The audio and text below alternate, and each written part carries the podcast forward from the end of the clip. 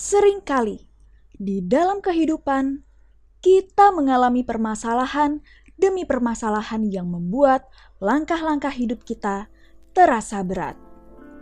Tidak jarang kita harus jeda sesaat untuk merefleksikan apa yang sudah terjadi agar kita dapat melihat lebih jelas sebelum beranjak melangkah kembali. Selamat mendengarkan Jeda Langkah Podcast.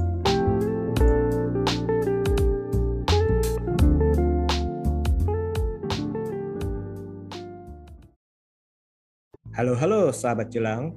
Wah, tidak berasa nih kita sudah berjumpa lagi di episode terbaru dari Jeda Langkah Podcast. Tentunya bersama saya Setiawan dan saya Gugus Nah, pada pembahasan kali ini nih sebenarnya pembahasan yang uh, saya sendiri tuh merasa ini penting banget. Soalnya pembahasan tentang burnout. Nah, bicara soal burnout itu sebenarnya uh, saya sendiri tuh punya banyak banget pengalaman tentang burnout. Karena saya sendiri bekerja di HR di sebuah perusahaan dan uh, banyak sekali kasus-kasus tentang burnout. Contohnya misal beberapa karyawan ada yang mengadu ke tim HR seperti menggebrak meja, ngomong kasar, bahkan ada beberapa karyawan yang ngomong kasar ke saya, padahal karyawan tersebut saya kasih reward. Saya kasih reward, saya kasih fasilitas untuk pelatihan di tempat yang sangat mahal menurut saya, tapi saya malah dicaci maki. Nah, ini karyawan ini kenapa nih gitu? Menurut saya apakah dia ini burnout atau apa? Nah, mungkin daripada saya ngelantur ya. Dan saya sebenarnya punya rasa sedih juga. Yang mungkin itu eh, tentang burnout juga tapi saya ingin cerita itu tapi di akhir podcast saja. Karena cerita ini penting banget. Kenapa edukasi tentang burnout itu sangat penting untuk sahabat jelang gitu. Nah daripada kita ngelantur langsung saja nih kita eh, sambut nih Mas Tiawan ya betul betul. Sahabat sharing kita. Benar-benar sebelum kita sambut nih tapi saya uh, akan bicara dulu nih sepatah dua kata kata nih benar. Tapi memang benar sih uh, saya juga mengalami juga banyak uh, sekali istilahnya pasien-pasien atau istilahnya orang-orang atau istilahnya rekan-rekan bahkan ya rekan-rekan yang uh, yang se, istilahnya profesi dengan saya juga memang mengalami tanda kutip itu stres yang berlebihan yang sampai istilahnya mau meledak atau mau hangus istilahnya seperti gitulah. Dalam arti bahkan sampai istilahnya bangun tidur pagi pun kayak udah males nih. Dan ini kayak memang penting nih. Dan ternyata itu uh, bukan hanya saya ngalamin Mas Gugus juga ngalamin juga nih dalam arti uh, orang-orang sekitar ya bahkan mungkin uh, dari kita sendiri mungkin pernah mengalami ini nih ternyata. Walaupun waktu itu belum tahu kata-kata burnout itu ternyata sekarang ini populer nih Oke, nah sekarang langsung aja kita sambut uh, sahabat sharing Jelang yang sudah bergabung dengan kita, yakni Kak Sintia, psikolog klinis anak dan remaja. Halo, apa kabar nih Kak Jo? Halo, selamat malam Halo, semuanya. Selamat malam Kak Jo. Terima kasih telah mau main ke sini. Oh, aku yang seneng banget loh diajak nih sama Mas Setiawan dan Mas Gugus. Oke, okay. nih Oke, uh, pertama tuh saya ingin nanya uh, Kak Jo, hmm. burnout itu sebenarnya apa sih dan bedanya dengan stres itu apa? Oke, nah kalau misalkan burnout dan stres itu memang sedikit berbeda gitu ya, karena stres itu kan sebenarnya tekanan gitu, tapi burnout juga sama tekanan.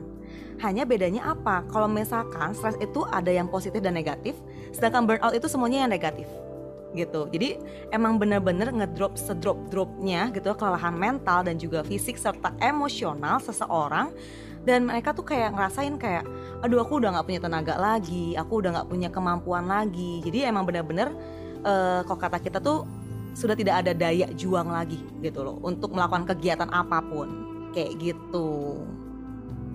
Oke oke oke. Nah tadi kan udah sekilas mengenai apa uh, burnout itu cukup berbeda dengan stres ya karena stres mm -hmm. itu kan mungkin uh, bisa gak kalau dibilang stres itu uh, taraf ringannya sebelum terjadi burnout atau itu dua dua hal yang berbeda? Sebenarnya memang stres itu di awal mulanya sih awal mula dari burnout dulu gitu. Nah hasilnya kan mereka itu akan banyak seperti tertumpuk-tumpukan gitu ya. Hmm, hmm. Nah, tertumpuk dan semakin lama ditahan, ditahan dan ditampung, itu yang membuat mereka akan meledak menjadi burnout seperti itu. Oke.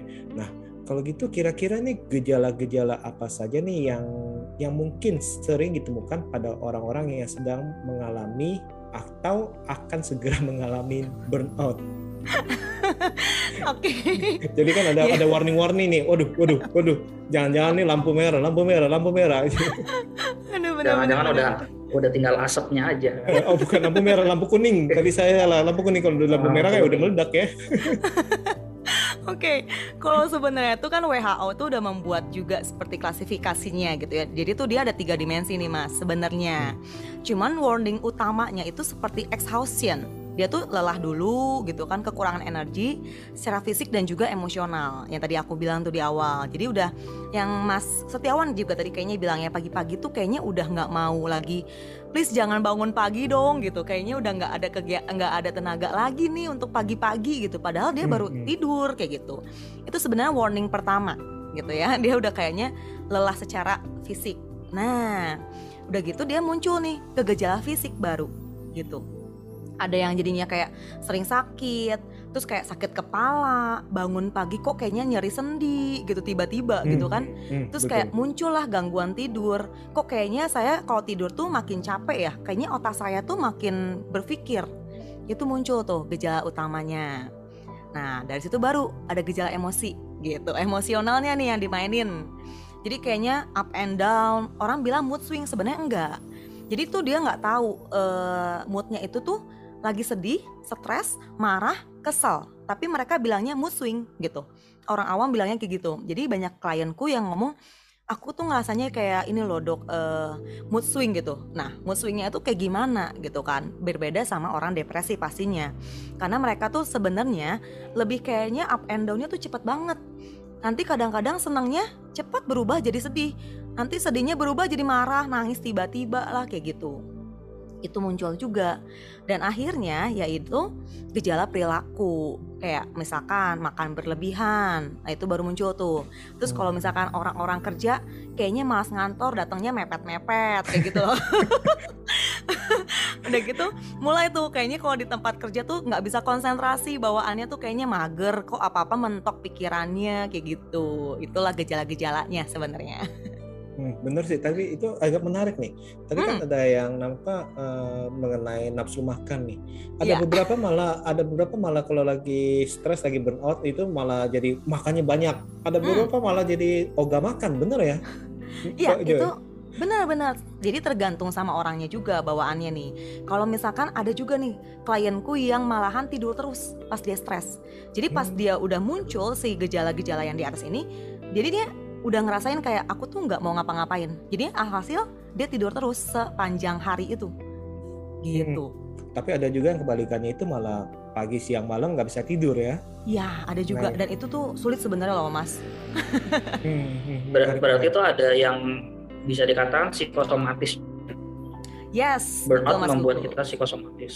Betul. Nah, kira-kira Mbak, Mm-mm. eh, Kak Jo ini ada nggak ya eh, burnout itu? Apakah itu bisa masuk ke kategori penyakit psikologis yang membuat orang tuh cenderung mudah burnout gitu? Jadi maksudnya penyakit ini nih yang bahkan tuh perlu bantuan eh, psikolog atau psikiatri gitu. Oke, kalau misalkan penyakit bawaan tadi ya Mas ya? Itu sih tidak maksudnya, ada. hmm. Eh, gimana gimana Mas? ya maksudnya sudah masuk ke penyakit psikologis gitu udah dalam artian tuh udah didiagnosa ini ini dia disorder gitu psychological disorder karena burnout gitu Hmm. ada nggak sih sebenarnya Oke, kalau misalkan dari DSM-5 sih belum ada.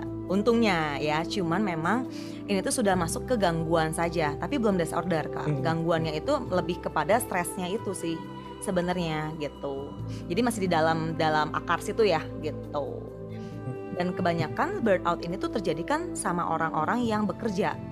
Jadi bukan pada orang awam gitu loh. Kalau misalkan orang awam mungkin mengalami halnya itu lebih ke arah stres, frustasi dan depresi gitu. Tapi kalau misalkan untuk orang pekerja biasanya tuh stres, frustasi dan juga burnout kayak gitu. Jadi apa ya muaranya tuh berbeda seperti itu sih. Oke oke. Nah misalkan kalau ada gak dalam arti uh, suatu keadaan uh, psikologis itu yang membuat orang itu lebih cenderung lebih mudah untuk uh, misalnya mengalami apa yang disebut itu stres atau burnout. Oke, kalau misalkan yang saya lihat juga ya di, uh, di lapangan, orang-orang yang sering mengalami burnout itu yang sensitif dan juga yang tertutup. Itu sangat amat mudah dia mengalami burnout gitu. Karena memang orang-orang sensitif ini kan baperan ya. Di sisi lain dia baperan tapi nggak bisa ngomong nggak bisa ngutarain. Hmm. nah jadinya dia tertumpuk lah semuanya gitu loh mas. Pikiran-pikiran negatifnya tertumpuk jadi dia nggak punya uh, saluran untuk mengeluarkan gitu ya isi hatinya curahan hatinya. Hmm. ini yang jadinya lama kelamaan dia akan mengalami burnout gitu jadi disimpan disimpan istilahnya istilahnya kayak ngedongkol istilahnya ngedongkol di hati. Terus akhirnya satu saat itu sampai uh, istilahnya di batasnya itu dia itu tidak bisa tahan. Akhirnya meledak dan istilahnya akhirnya tanda kutip ya terjadilah burnout gitu ya kak ya. Iya betul banget. Soalnya beberapa klienku yang ngomong tuh dia bilang saya biasanya bisa nahan loh dok. Tapi kok yang ini saya nggak bisa nahan ya? Gitu. Padahal sebenarnya di toelnya itu sedikit. Sebenarnya di toel. Jadi masalahnya tuh kecil nggak seperti biasanya yang besar gitu. Tapi dia ngalamin kayaknya kok sayanya kayaknya jatuh banget ya mentalnya kayak gitu loh mas. Nah kalau nah ini mumpung tentang burnout juga nih kalau di tempat kerja saya tuh beberapa ada yang uh, burnout seperti yang paling sering tuh kalau di lapangan tuh kayak omongan-omongan hewan ya terus uh, biasanya banting meja sih paling banyak banting meja bahkan beberapa kali itu yang sering-sering ngomong kasar itu punya eh, kalau kita medical check up itu memang di sisi lain punya eh, darah tinggi gitu. Nah kira-kira itu penyebab supaya saya bisa ngasih edukasi ke mereka nih penyebab yang di tempat kerja tuh bikin orang tuh jadi burnout gitu. Kenapa ya? Gitu, kira-kira. Biasanya ini kan terjadi memang benar banget kata Mas Gugus. Banyak banget yang mengalami di tempat kerja atau di kantor gitu ya. Dan itu berhubungan sama apresiasi gitu loh. Apakah mereka mendapatkan tutut tuntutan yang besar hmm. tapi dia nggak punya apresiasi nggak pernah diapresiasi di tempat kerjanya gitu? Itu juga bisa. Dia lama-lama dia udah oke okay nih performanya di tempat kantor tapi tidak mendapatkan apresiasi. Jadi dia akan melemah lama-lama. Dan akhirnya udah deh nggak akan mau lagi namanya uh, kerja keras seperti zaman dia awal-awal seperti itu. Itu yang pertama.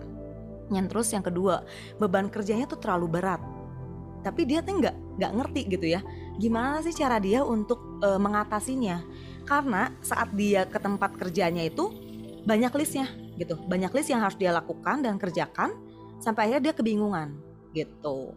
Itu juga bisa. Dan juga pekerjaan yang monoton jadi dia udah tahu nih jam 8 datang ke kantor ngerjain ini ini ini ini selesai jam 12 istirahat. Jam 1 dia masuk lagi kerjain ini ini ini, ini jam 5 dia pulang. Terus terus terus seperti itu dan lama-lama dia akan merasa burn out gitu. Beberapa hal tuh misalnya terkait bullying gitu ya. Mm -mm. Kalau di tempat kerja saya yang uh, pertama ya mohon maaf itu ada beberapa kasus karyawan itu resign itu bukan karena kinerja purely bullying gitu. Nah itu bisa bikin orang burnout juga ya kira-kira ya? Iya betul karena sebenarnya kan balik lagi ya support system itu kan sangat dibutuhkan antara rekan kerja, atasan gitu ya dan juga bawahan mungkin yang ada gitu. Jadi ya sebenarnya saat dia mengalami lelah secara fisik di tempat kerja, dia akan membutuhkan support system gitu yaitu rekan kerjanya. Tapi kebayang banget hmm. ini rekan kerjanya nggak boleh dia lah dia mau sama siapa hmm. nanti ngomongnya. Betul betul betul. Nah, terus apalagi nih misalkan kalau keadaan-keadaan di mana maksudnya uh, para pekerja atau kita nih merasa kok tidak bisa mengontrol apa yang sedang sedang terjadi nih istilahnya seperti itu kali kak ya. Jadi hmm. istilahnya tidak uh, not in my control nih uh, segala sesuatu nih. Jadi itu mungkin juga bisa memicu stres-stres itu ya kali kak ya? Iya betul. Karena orang-orang tuh biasanya mereka punya ekspektasi gitu kan. Dia melakukan sesuatu karena ingin diapakan lah sama orang tertentu seperti itu. Tapi ternyata tidak terjadi dan juga uh, nggak nggak ya nggak kejadian tuh sama dia saat itu gitu. Itu juga bisa. Atau enggak dia udah merasakan nih dia bakalan bisa dapet oke okay lah gitu di pekerjaannya ini. Tapi ternyata hasil enggak nah itu juga bisa nambahin kan sebenarnya. Jadi burnout itu kan uh, akumulasi dari hmm. semua hmm. yang dia streskan betul betul. Tadi Kak, Kak Jo itu sempat ngomong apa? Yang monoton yang monoton nih saya bekerja yang monoton misalnya. Hmm. It, itu saya pribadi sih kalau misalnya kalau kerja monoton saya orangnya stres sih. Tapi ada juga yang lucunya ini ada orang yang suka monoton nggak mau yang dinamis. Nah sedangkan saya ini kebalikan nih kalau saya monoton saya stres. Sedangkan ada ada rekan yang maunya monoton. Ya pokoknya monoton aja itu aman lah pokoknya gitu. Hmm. uh, kalau dia dapat yang dinamis malah jadi stresnya bertambah nah itu cukup lucu sih kali kak ya Iya betul. Jadi karakter orang berbeda-beda. Biasa kalau aktif susah ya dia diem aja tuh yang, aduh Tuhan kok lama amat ya kerjaannya gitu ya. Malah dia stres. bisa bisa. Tapi balik lagi sih waktu itu saya juga pernah ketemu ya sama hmm. orang yang benar-benar monoton kerjanya seperti itu dan dia tuh seneng banget sama namanya administrasi. Hmm. Sedangkan temennya itu nggak suka administrasi mas. Jadi kan bingung ya kok nggak stres sih gitu kan dikasih kerjaan kayak begitu gitu. Tapi akhir-akhirnya setelah dia tiga tahun bergulat dengan itu stres juga. Nggak tahan ya. Nah iya. ini ada ada yang eh, ada yang pernah ngomong ke saya nih. Eh, katanya itu orang sehat pun harus sesekali mengalami stres atau bahkan mengalami apa itu namanya burnout. Itu gimana tuh kak? Kalau menurut pendapat kak kak Joni? Oke okay. Kalau misalkan stres emang harus ada ya karena memang uh, stres itu tadi saya bilang juga bahwa dia tuh ada yang positif dan juga negatif. Hmm. Jadi kalau misalkan yang negatif itu namanya distress, dia akan turun tuh ngedrop. Tapi kalau misalnya stres yang membawa positif namanya eustress, itu akan meningkatkan performa kerjanya gitu. Tapi yang saya uh, rasakan dan saya tahu gitu ya saat di lapangan, seseorang pasti pernah mengalami burnout nggak ada orang yang kayaknya tuh mereka akan flat, senang terus sama hidupnya gitu dan tidak merasa capek. Kenapa? Karena saat dia merasa burnout atau stres, dia akan menggali lagi apa sih yang aku butuhkan gitu. Saat dia burnout, dia butuh refreshing sebenarnya. Jadi kalau misalkan orang nggak nggak butuh namanya refreshing, dia nggak akan ngerasain aku nggak pernah burnout tuh kayaknya nggak ada ya. orang orang pasti butuh namanya me time, refreshing gitu kan. Waktunya hmm. untuk kayak mengembalikan energi dia, kayak gitu sih. Hmm, hmm betul betul. Itu berarti burnout sama katarsis itu beda ya? Oh, beda-beda. Katarsis oh, beda ya? temen kita curhat. kalau katarsis itu curhat, kalau burnout ya. itu uh, penyakit karena uh, dia stres dan nggak bisa curhat gitu ya. Nah itu benar. Nah ini kayaknya Mas Gugus sedang curhat. Tapi serius saya pengen curhat nanti di akhir podcast ya. Hmm. Karena iya, iya, sebuah boleh, cerita boleh. yang unik tentang burnout. Hmm. Boleh, boleh, okay. boleh, Nah, nah, uh, nah ini saya punya pertanyaan nih. Hmm. Yang kita harus kita lakukan nih bila diri kita, nih diri kita sendiri mengalami burnout itu kira-kira kita harus curhat ke siapa nih? Nah, supaya kita harus berkatarsis ke siapa ketika kita burn out. Oke, wah ini asik banget nih ya. Aku tuh selalu bilang kalau misalnya emang mau curhat, eh, curhat itu lebih baik ke orang yang dipercaya, gitu. Entah itu orang tua atau pasangan atau teman dekat gitu. Tapi ada beberapa orang yang tadi saya bilang juga kalau orang sensitif itu sulit banget namanya terbuka. Apalagi sama orang terdekat lah anggapannya seperti itu. Apalagi rekan kerja itu mah jauh pasti ya. Cuman kalau misalkan dia e, lambat laun seperti itu dia akan meledak juga. Nah nanti akhir-akhirnya ke mana lagi? Ya pasti ke psikolog lagi atau enggak? Psikiater pasti gitu. Makanya untuk orang-orang nih yang kayaknya uh, masih stres-stres dikit gitu ya jangan ditumpuk dulu lah gitu ya. Kalau kita ngomong ditumpuk itu akan lebih bahaya.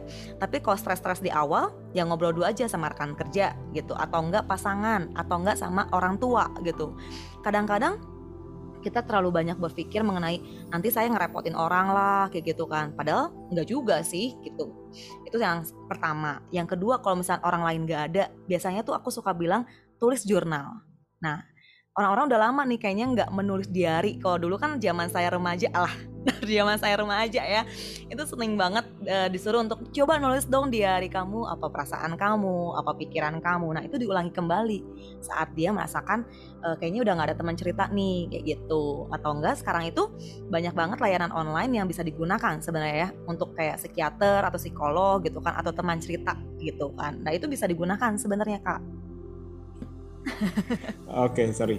Uh, misal uh, kalau selain istilahnya curhat ataupun konsultasi, kira-kira ada kiat-kiat uh, apa lagi nih untuk kalau kita sedang mengalami atau dalam arti sudah mulai memasuki, jadi untuk mencegahnya istilahnya ataupun untuk mengatasi burnout itu pribadi kita.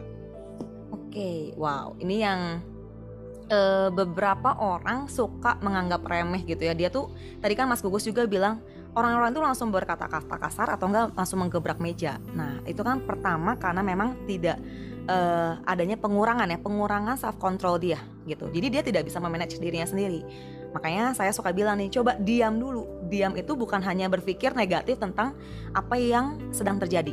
Tapi diam itu untuk kayak gini loh. Diam tarik nafas perlahan-lahan rasakan dan juga berhitung gitu. Berhitung di dalam hati untuk mengurangi sebenarnya. Mengurangi rasa marah dia itu tuh bisa banget dilakukan.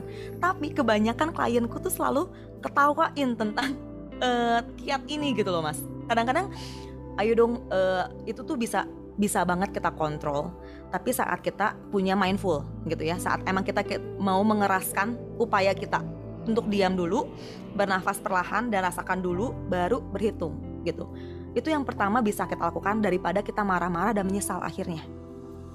Kayak gitu kak.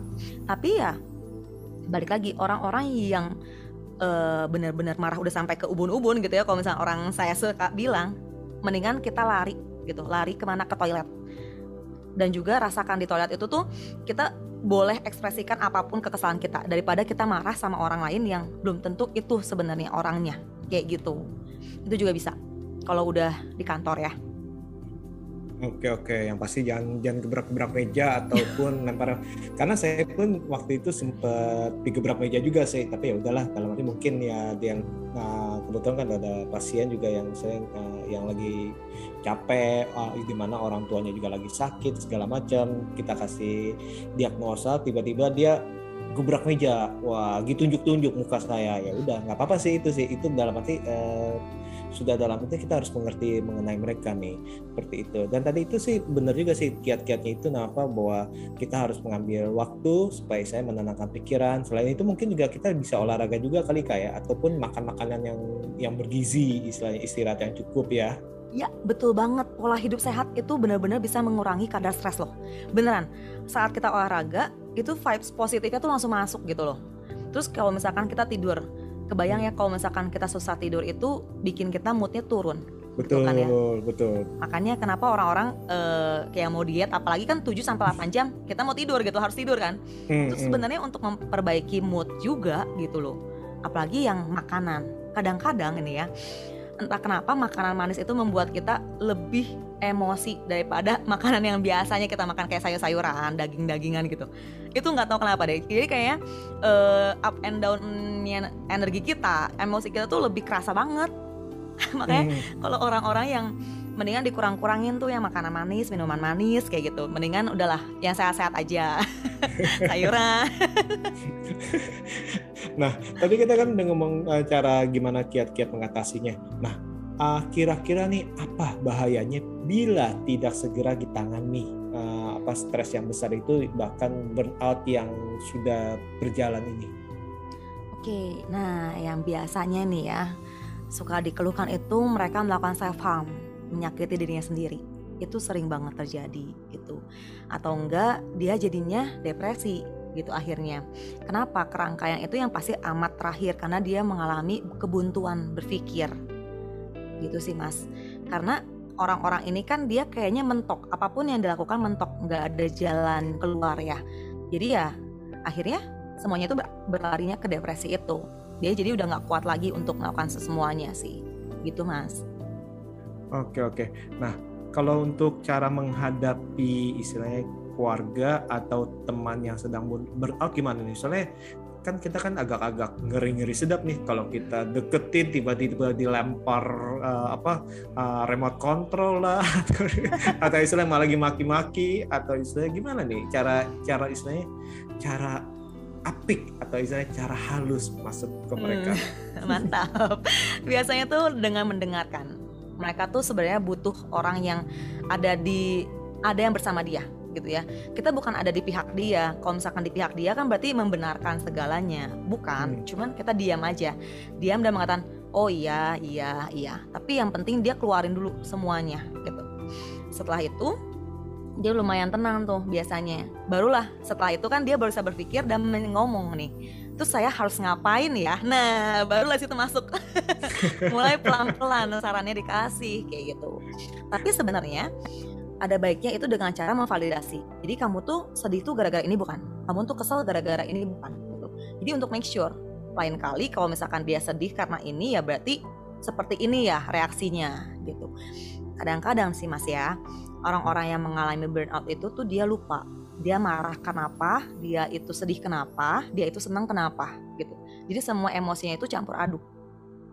Makanya kenapa tuh kita memvalidasi lagi nih perasaan dia. Kamu takutkah atau cemaskah kalau misalnya orang seperti ini? Atau kamu lebih sedihkah atau marahkah kalau misalnya kayak gini-gini? Kayak gitu sih. Hmm, hmm, hmm.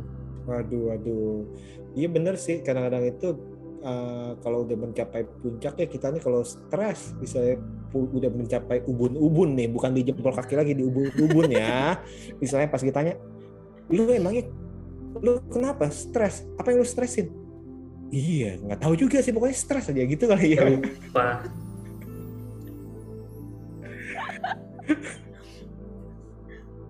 nah, uh, Kak Jo, jadi ada dua pertanyaan nih. Saya langsung berundung dua pertanyaan nih. Hmm, Yang pertama mas. tuh ada nggak ya posisi duduk nih saat kita menghadapi orang yang burnout? Ada nggak ya posisi duduk tuh menentukan orang tuh bisa lebih calm down atau enggak gitu? Sama yang kedua sih uh, mungkin nih pertanyaan pamungkas nih ya. Hmm. Kira-kira ada nggak kiat-kiat supaya um, emosi kita tuh termanage dengan baik agar kita tetap tenang dalam menghadapi masalah? Hmm, oke. Okay. Wow, ini ini benar-benar psikologis banget ya.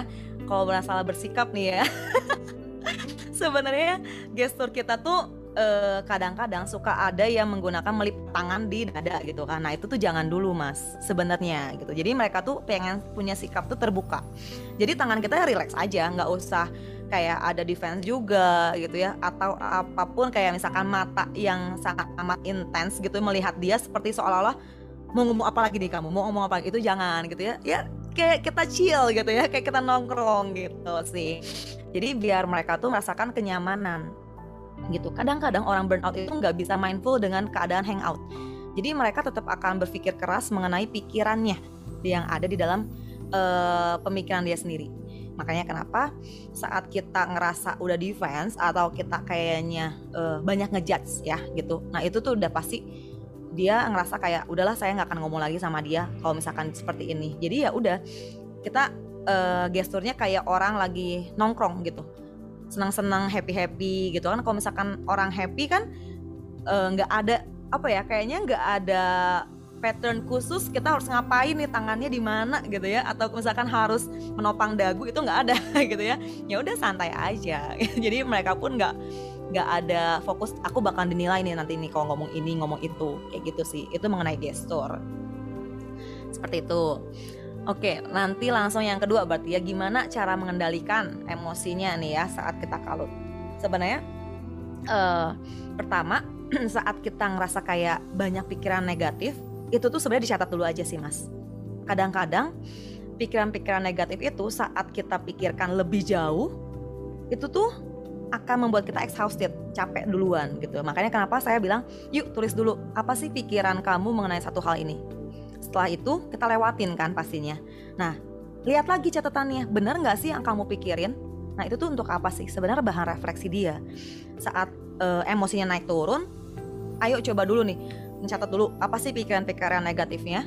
Setelah dilewatin, oh iya ternyata nggak terjadi ya. Itu kan membuat dia akan tenang sebenarnya. Gitu ya naik level lagi nih. Kalau misalkan ada kejadian gini oh jangan mikir dulu mikir yang negatif dulu nih. Ternyata yang kemarin aja pikiran negatif saya nggak kejadian loh untungnya gitu. Itu sebenarnya membuat dia lebih pede ya. Jadi kalau misalkan ada sesuatu yang uh, membuat dia kesal atau kalut ya itu tadi diam dulu dan juga tulis gitu. Dan tulis itu sebenarnya mengeluarkan unek-unek yang di pikiran gitu ya. Aduh unek-unek itu bahasanya apa ya maksudnya ya? Oh ya unek-unek. Ya udah unek-unek aja lah mbak. Daripada kita pikirin bahasa kerennya mbak. Uh, apa ya apa yang dipikirkan di dalam hati gitu biasanya. Hmm. itu tuh akan terlampiaskan dan juga dia akan calm down sendiri sebenarnya gitu. Jadi pertama-tama juga jangan sampai uh, dia tuh berpikir uh, untuk apa ya berperilaku. Jadi kayak kita tuh jangan sampai impulsif duluan. Itu tuh menahan sebenarnya. Menahan dia untuk kayak impulsif. Sebenarnya itu sih biar dia nggak kalut gitu ya. Dan yang terakhir caranya itu adalah menerima. Saat dia mengalami kegagalan kan itu kan pasti akan kayak tadi aku bilang kalau dia nulis catatan terus akhirnya dia berhasil dia akan merasakan aman dan juga pede. Tapi ada juga beberapa mungkin yang ngerasa gagal.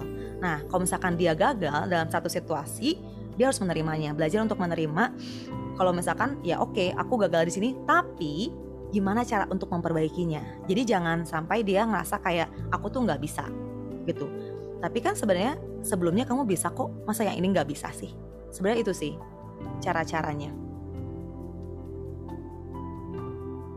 Oke, oke, terima kasih banyak Kak Jo atas banyak sarannya ya, supaya kita tuh bisa mengelola agar tidak burn out dan kita bisa menghadapi orang-orang yang sedang mengalami burnout supaya dia lebih calm down Nah ini saya saya punya semua janji gitu ya sebuah curhat. Ya kalau dibilang cerita ini curhat. Jadi ini salah satu bentuk kejadian yang saya berpikir eh, bagaimana edukasi burnout itu sangat penting apalagi buat saya yang seorang HR di satu perusahaan gitu. Jadi eh, oke, jadi eh, di sebuah siang ibu-ibu itu ke kamar mandi gitu ya teman satu tim saya gitu ya. Jadi bukan satu bagian, bukan satu departemen, tapi satu gedung lah gitu. Tapi saya tahu sebenarnya kisah ibu itu. Jadi suatu ketika dia itu ke kamar mandi dan ambruk gitu, dan ambruk. Kemudian ya kita semua, apalagi yang laki-laki itu eh, dobrak pintu kamar mandi dan gotong dia. Tentunya salah satu orang ada yang panggil ambulan, termasuk uh, saya yang uh, gotong si ibu itu ke rumah sakit. Dan ya singkat kata ibu-ibu itu lewat lah gitu ya. Nah, yang saya jadi kepikiran itu sebenarnya ibu-ibu itu memang punya penyakit darah tinggi gitu. Dan saya tahu beberapa hari sebelumnya, beberapa hari sebelumnya dan ada saya juga di situ itu anaknya tuh teriak-teriak gitu, anaknya teriak-teriak di depan pintu pabrik kepada ibu-ibu itu. Jadi tentu masalahnya personal dong, bukan masalah pekerjaan gitu. Yang mana ibu itu juga darah tinggi, anak itu juga saya juga nggak tahu kenapa dia sampai teriak-teriak gitu karena masalah uang dan lain sebagainya. Dan istilahnya ujung-ujungnya itu sampai istilahnya tuh sampai lewat gitu, sampai uh, meninggal gitu dalam artian itu yang menjadi kepikiran saya karena si ibu itu sebenarnya orangnya nggak mau cerita gitu kan. Jadi itu ada hal yang membuat saya nih uh, saya seorang HR dan dan Martian tuh saya sendiri kebetulan di posisi itu mungkin ada bos saya juga yang yang orang psikologi juga gitu yang seharusnya mungkin bisa memberikan saran yang positif yang lebih positif. Karena kebetulan saya memang seharusnya tim yang eh, harusnya lebih terdepan dalam menghadapi masalah-masalah seperti itu di perusahaan gitu. Itu yang eh, jujur bahwa eh, burnout issue itu menjadi sesuatu yang sangat penting terlebih di perusahaan gitu. Nah mungkin Mbak Kak Jo nih punya punya saran apa gitu ya? Supaya kejadian seperti itu tidak paling enggak tuh yang paling penting adalah kita kasih support system kepada si sosok ibu itu gitu sih sebagai seorang temannya dan sebagai seorang HR profesional sih. Ya, gitu. Mungkin bisa ditambahkan itu bagaimana uh, karyawan atau istilahnya uh, pegawai kita itu mengetahui ke mana nih istilahnya ataupun uh, di perusahaan itu ternyata ini ada orang-orang yang bisa didatengin karena mungkin aja kan mereka bingung nih aduh ini stres masalah keluarga karena mereka pikir aduh hmm. kan masalah keluarga ngapain saya ngomongin ke HR nanti HR ngoceh bukan urusan yeah. saya. Mungkin kayak gitu kali ya Mas itu, itu ya. iya. Itu juga sebuah stigma lama sih untuk perusahaan untuk orang-orang lama ya. Karena HR itu eh, stigmanya itu untuk orang lama ya bukan orang milenial ya. Untuk orang lama itu HR itu statementnya kalau dipanggil itu pasti dikasih punishment. Itu aja. Itu cuman gitu gitu. Kalau dipanggil pasti point of view-nya saya salah apa gitu.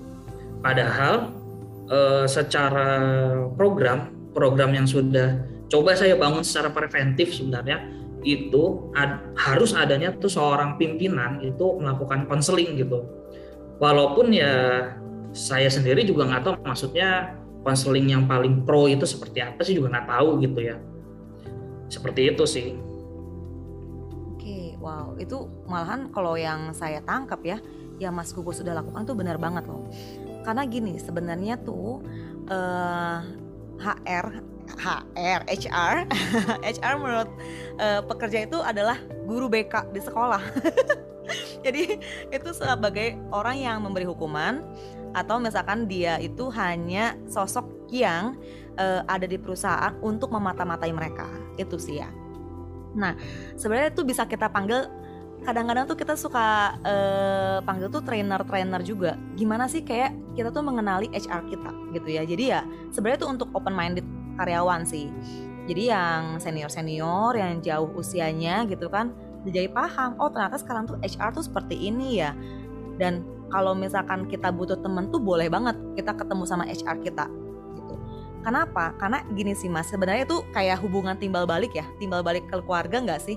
Kayak misalkan mereka takut, mereka nggak akan deketin, apalagi yang mereka uh, deketin itu yang seolah-olah gitu ya tanda petik memberikan uh, penilaian penilaian kerja gitu. Kalau misalkan aku ngobrolin tentang keluarga dan aku dirasa atau dinilai pekerjaannya jadi kurang, itu nanti gimana sama hasil saya nanti nih di akhir gitu di akhir bulan. Itu yang mereka takutkan sebenarnya nih. Padahal kalau misalkan kita bilang e, karyawan yang stres atau karyawan yang merasakan e, beban yang banyak, datanglah sama HR karena mereka tuh punya eh, kiat-kiat atau mereka punya daya tampung yang lebih untuk mereka gitu ya untuk para karyawan sebenarnya itu itu yang harus dicanangkan sama perusahaan-perusahaan zaman sekarang sih ya gitu sih mas. Maksudnya kan kalau kalau singkat kata secara praktis ya mm-hmm. kalau misalkan kami secara tim dari konseling kan misal saya panggil kajo datang ke perusahaan gitu. Maka harus ada isu atau ada istilahnya tuh masalah-masalah yang sampai di kita gitu. Masalah eh, masalah itu tidak sampai telinga kita gitu. Jadi ya kita nggak menganggarkan bahwa pentingnya di dalam suatu perusahaan tuh perlu ada psikolog sekalipun ya hmm. seperti itu sih nah hmm. itu jual kejelasan dan kesempatan tentang Oke oke. Nah sebenarnya kalau misalkan seperti ini tuh bisa kita menggunakan Google Form gitu ya. Kita caranya menjangkau dengan cara kuesioner di perusahaan itu tuh uh, yang bisa kita lakukan pertama kali. Jadi kita bisa nangkep dulu nih sebenarnya mereka itu sejahtera atau enggak. Kalau misalkan dia stres itu dia ke mana, ngalami namanya burnout atau enggak, itu tuh dari cara meng menyebarkan kuesioner berupa Google Form. Itu bisa banget loh digunakan di perusahaan-perusahaan ya mas ya sebenarnya ya. Satu nggak memakan waktu gitu kan. lima menit gitu kan selesai. Tapi jangan terlalu banyak karena orang-orang yang terlalu banyak itu akan merasa aku akan dinilai gitu. Tapi kayak misalkan dua atau tiga aja gitu ya itu udah langsung nangkep gitu oh ya oke okay, gitu. Seperti itu sih mas. Betul betul. Yang tadi Mas Gugus bilang juga nampak dan yang kadang-kadang suka kita temukan adalah bahwa uh, sekarang ini beberapa perusahaan masih belum istilahnya merekrut uh, seorang psikolog istilahnya ya untuk menjadi HR ataupun untuk mendampingi. Kita bilang ya uh, misalkan kalau mereka uh, seperti itu kan itu perlu gitu. Sedangkan di beberapa perusahaan yang sempat saya temukan memang ada beberapa itu HR-nya memang latar belakang pendidikannya ya bukan di bidang psikolog ini dan akhirnya ya istilahnya ya tadi itu kebutuhan untuk memberikan istilahnya konsultasi dan lain-lain atau bertindak itu kan sangat berbeda penilaiannya terhadap uh, karyawan ataupun istilahnya uh, sebuah kejadian yang terjadi pada saat itu. Waduh, ini ini seru banget nih pembahasan kita saat ini nih bersama sahabat sharing jelang kali ini nih ya. Nah, itu mulai dari gejalanya dalam arti terus uh, mulai dari bahayanya sampai cara menghindari atau mengatasi burnout tuh yang salah satunya kan yang tadi kita ngomong itu makan makanan yang bergizi, yang seimbang, terus olahraga juga nih ternyata ini kita perlu nih tadi kita udah ngomongin terus jangan lupa tidur. Ternyata itu memang tidur itu salah satu kenikmatan yang paling wah lah istilahnya kalau kita belum pernah insomnia atau istilah belum pernah kesulitan tidur kita tidak akan sadar bahwa tidur itu merupakan anugerah yang cukup wah cukup nikmat lah istilahnya di dalam dunia ini. Dan selain itu juga mungkin yang tadi itu support system ya kita harus menciptakan support system kali ya baik itu mau di keluarga sahabat yang paling utama sih keluarga sih karena dalam arti keluarga kan merupakan yang orang yang paling dekat jadi ya siapa lagi kalau kita istilahnya kita nggak nggak dekat sama itu sama keluarga kita. Jadi support system itu harus ada dari keluarga teman baik bagi itu mau teman kantor teman kuliah teman SMA ataupun istilahnya seperti itu. Tapi yang yang pasti itu ya support system itu ya harus berfungsi dengan baik bukannya bukannya hanya bilang nah kan gue udah bilang lu. Nah lu salah lu sendiri. Kan biasa kan kadang-kadang ngijat seperti itu ya Kak Jo ya. Hmm, bener banget. Jadi kayak ah capek ngomongnya gitu ya. Dengerin. Atau support systemnya hmm, hmm, hmm. ya mungkin ya, ya oke okay. mungkin emang ada kalanya kita cuma butuh didengar aja ya ya betul betul tapi kok nggak uh, uh, juga ya kayak hmm, hmm, itu hmm. lagi mikir atau ngapain ya mikir kapan selesai, kapan selesai, Aduh, udah kriuk kriuk nih, jangan harus dengarkan dengan seksama. Nanti kalau tiba-tiba dia tanya, e, tadi gimana pendapatmu? E, e, kalau tambah sakit hati lagi, ntar kena gebrak deh gebrak. Iya bener. Ya, ya, ya, ya. Belum selesai cerita udah di udah dibales. Udah dikasih solusi. Ceritanya belum finish udah dikasih solusi. Iya benar. Aduh aduh. Ini seru seru seru. Emang seru sih dan istilahnya emang sebenarnya sih dari dulu uh, keadaan burnout itu memang sudah sudah ada nih, cuman karena sekarang ini semakin persaingan, misalnya persaingan semakin besar, belum lagi kemarin kan eh, COVID-19 sudah istilahnya memporak-porandakan memporak-porandakan berbagai segmen istilahnya kehidupan kita nih, baik itu ekonomi, keluarga dan lain-lain. Nah akhirnya itu uh, stres demi stres, uh, misalnya keluarganya sakit uh, atau ke, uh, salah satu anggota keluarganya kehilangan pekerjaan segala macam, akhirnya itu kan menumpuk menumpuk dan inilah kenapa selama setahun dua tahun ini uh, orang yang menderita atau saya mengalami kita ngomongnya orang yang mengalami burnout itu semakin banyak nih seperti itu kak ya. Ya betul banget. Betul nah, banget soalnya itu dua tahun ya terjadi ya sama kita dan cepet banget kayaknya. cepet karena kita udah di ujung. Kalau kemarin oh, iya. tuh, aduh, aduh, aduh, mau keluar aja susah. Aduh, mau beli iya, sayur, mau beli sayur aja susah. Mau beli misalnya tahu aja atau segala macam yang ke pasar aja kita juga dak dik duk der dor. Nah, seperti itu. Nah, kak Kira-kira nih bila ada sahabat jelang yang sekarang ini sedang mengalami atau bahkan mungkin keluarganya nih sedang mengalami burnout suatu keadaan burnout yang tadi kita bahas nih dan sudah merasa aduh kayak ini saat ini nih saya butuh untuk berkonsultasi kepada profesional nih. Kira-kira kalau untuk uh, berkonsultasi dengan Kak Cynthia atau Kak Jo ini uh, bagaimana nih? Wow, oke. Okay. Kita sebenarnya aku sendiri punya biro juga, biro free, free talk. Jadi kalau misalkan teman-teman merasakan seperti itu bisa langsung cari di Instagramnya, yaitu free talk biasa ya, bebas berbicara. Jadi free dan talk, free talk, yaitu freetalk.c atau bisa melalui Halodoc sih, karena memang saya di sana uh, ada praktek juga. Jadi mungkin untuk teman-teman yang pengen konsultasi atau kayaknya pengen cerita aja boleh banget ke sana gitu. Baik, baik. Terima kasih Kak Jo atas kesempatannya bisa ngobrol bareng. Jadi terima kasih banget atas kesempatannya kali ini.